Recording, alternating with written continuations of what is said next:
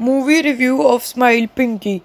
This documentary follows two children which depicts journey from a life of shame to one of hope. The documentary opens with its worker traveling throughout India, spreading by patterns and personal contact. This formation that children who have this facial deformity can be helped. Social worker Pankaj Kumar Singh traveled several parts of rural India talking in markets and schools to get the work out about cleft palate and to tell people that there is nothing to be ashamed about and that the cleft palate can be cured for free. Knowledgeable and friendly Pankaj is direct and persuasive with reluctant parents, carefully explaining the process of families desperate for help. He makes the children visit in school, promise to spread the word. While at one school, Pankaj learns of a little girl named Pinky Kumar Sonkar who has cleft palate.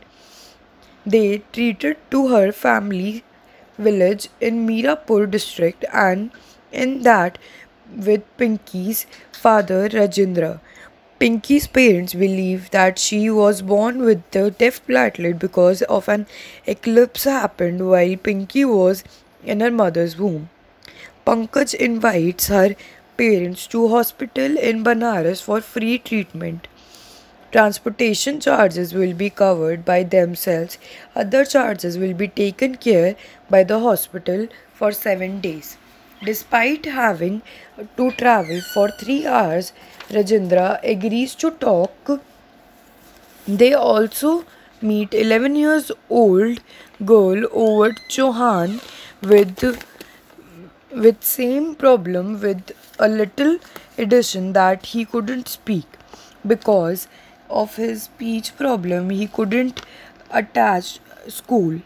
It was touched of gluten and pinky situation. The documentary shows they transformed by seeing their before and after operation results.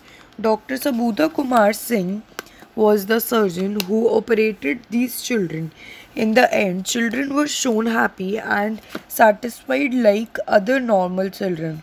After seeing the movie Smile Pinky, I had mix of emotion running through my body of how miserable lives do people have, one of any physical deformity and how medical help can be so dangerous in their life. I loved the documentary as it touched my emotional side and I was overwhelmed with the emotion.